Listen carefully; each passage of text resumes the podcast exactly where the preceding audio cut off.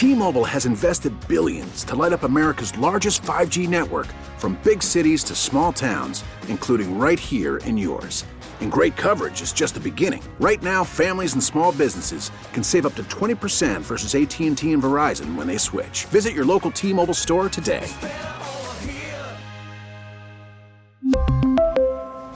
Plan savings with 3 lines of T-Mobile Essentials versus comparable available plans. Plan features and taxes and fees may vary. So I've been I've been tracing chasing down Carolyn Kielma for a while, a biology teacher at Bristol Eastern. Uh, Carolyn, I, I, you know, I'm, I'm of two minds here. You know, I want to celebrate you, but also I know it's a very difficult week for you and your students and your community. Um, thank you for coming on this morning. Good morning, Brian. Thank you for having me. So I just first want to ask you, you know, if people don't know your name, you are the Connecticut Teacher of the Year, and you also teach in at Bristol Eastern. And I, I do want to ask you, I mean, in, in light of the news we all know about, how, how, how does this, do you have conversations with your students about this? And, and does this trickle down to imp, impact the students in your class? Absolutely, yeah. Well, you know, it's, it's really devastating on all levels, you know. These are members of our family, like all the heroes in blue are, but especially these two, uh, officer and sergeant, were working very closely with their school. And at the high school level, Officer Hamzy in particular was a just a huge had a huge impact on our students as the young cadets program here. Um, he was in charge of them, and so many of my students are dealing with a lot of difficulty right now. And so the students, the students knew knew them. They knew them. Oh yeah. yeah. Oh yes. Oh yes. Hmm. Um, and so um, it's heartbreaking on, on so many levels there. And um, that day was really difficult, but we're we're trying to keep moving forward, you know, like uh, like the officer and sergeant would want us to do, and and so we're I'm there for my students if they want to talk, but for me in my class as a science teacher, I'm trying my best to keep business as usual, and right. I think that's part of the healing for some of them is just learning that we need to continue and keep moving forward. And so when students do want to talk, of course I'm there um, for any student, and that's part of you know that social emotional learning that we're working really hard to to get our students to trust and feel comfortable and feel safe in the school. And, and that's part of what we have to do is take care of them. Yeah. And of course, school closed tomorrow. So everyone can go to the funeral at Rentschler Field in East Hartford. Right. Uh, we're talking with Carolyn uh, Kielma. So let's let's do what you would do in class. Let's go on with the classwork. Let's go on with with why uh, we initially wanted to, to speak with you and this teacher of the year thing. How does that how does that even? Obviously, you must be great at what you do, and and I want to talk about biology and, and teaching. But how does something like the process? Because I I know I'm sure in every school district there are dozens of nominees. How does it work? Right. Yes. So um, we're nominated in the spring. Other teachers and colleagues will nominate um, teachers, and then we have the option to fill out the application, which clearly I did, um, which is a process, a bunch of questions, obviously, and then that gets sent to the Board of Ed. They have, there's a committee who reviews that. They pick several finalists uh, from that, and then we interview, um, and then we get down to one. And so that was me for Bristol. And then at the is that what you're going to do? And at the state level, that's then you apply for the state of Connecticut, and that's another set of questions which are similar to the ones for the Bristol community. And then um, that gets narrowed down to 16 semifinalists, then narrowed down to four finalists there. And then we went to the legislative building for interviews with a large panel. And I have to, you know, thank the Connecticut Council of Teachers for that. That was amazing experience going to the state capitol and having those interviews. And then they come to the school. I'm sorry, it's a big process. Oh, wow. They come to the school and interview, yeah, staff, teachers, parents, um, and the whole community basically to kind of get an overview of you. Each finalist has that happen, and then they pick after that. Did you go purple hair for the interviews? I went blue. Yeah, okay. all blue. All blue. um, it's great. I see the pictures of you uh, online, and now, of course, you can win National Teacher of the Year and maybe run for Congress like Jahana Hayes did uh, several years ago.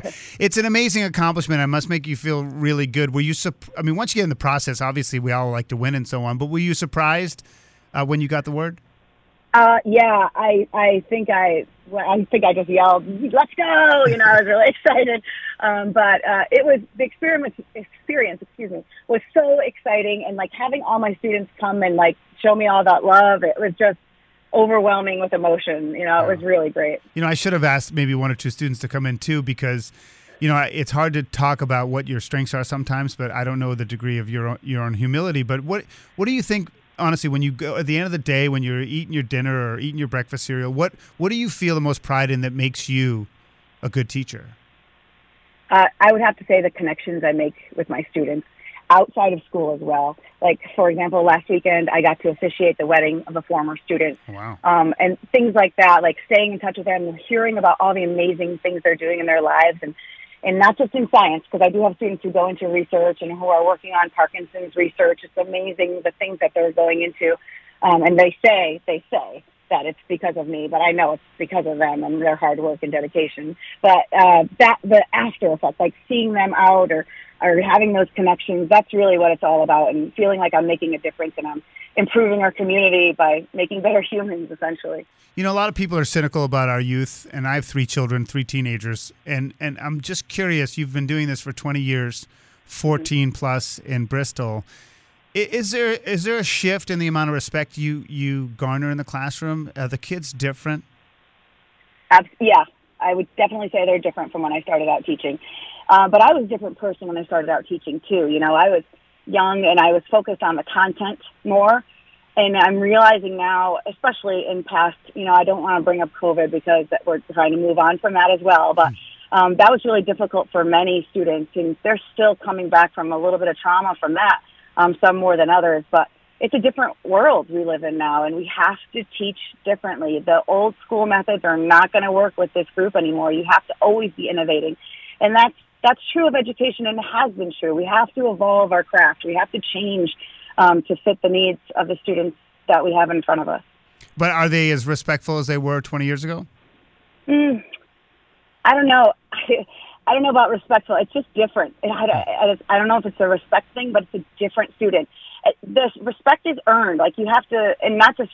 I have to uh, connect with my students to get that respect. Does that make sense? Yeah, that is different. Yeah, yeah, that is different. I feel like that's how it is with my in my own house. Uh, but I will tell you, I did. I took as much bio as I could because I wasn't good at math. I took three years of bio, including a, you know AP. So my ADP, my ATP, all, all that stuff. I still kind of remember it. It's like thirty-seven. I talked about ATP today. Good job. yeah. Well, good luck. Hey, listen. Congratulations. I know it's a difficult week, and my condolences, and all of us here at TIC, of course, go out to the communities in Bristol, and uh, and thanks for taking the time to talk to us. So much, sir. Have a great day. You too, Carolyn Kielma, Connecticut's Teacher of the Year at Bristol Eastern. We really need new phones. T-Mobile will cover the cost of four amazing new iPhone 15s, and each line is only $25 a month. New iPhone 15s? Only at T-Mobile get four iPhone 15s on us and four lines for 25 bucks per line per month with eligible trade-in when you switch. Minimum of four lines for $25 per line per month with auto pay discount using debit or bank account. $5 more per line without auto pay, plus taxes and fees. Phone fee at 24 monthly bill credits for all well qualified customers. Contact us before canceling account to continue bill credits or credit stop and balance on required finance agreement due. $35 per line connection charge apply. Ctmobile.com. Baseball is back, and so is MLB.tv. Watch every out-of-market regular season game on your favorite streaming devices. Anywhere, anytime, all season long. Follow the action live or on demand. Track four games at once with multi-view mode and catch up with in-game highlights. Plus, original programs, minor league broadcasts, and local pre- and post-game shows. Go to MLB.tv to start your free trial today. Blackout and other restrictions apply. Major League Baseball trademarks used with permission.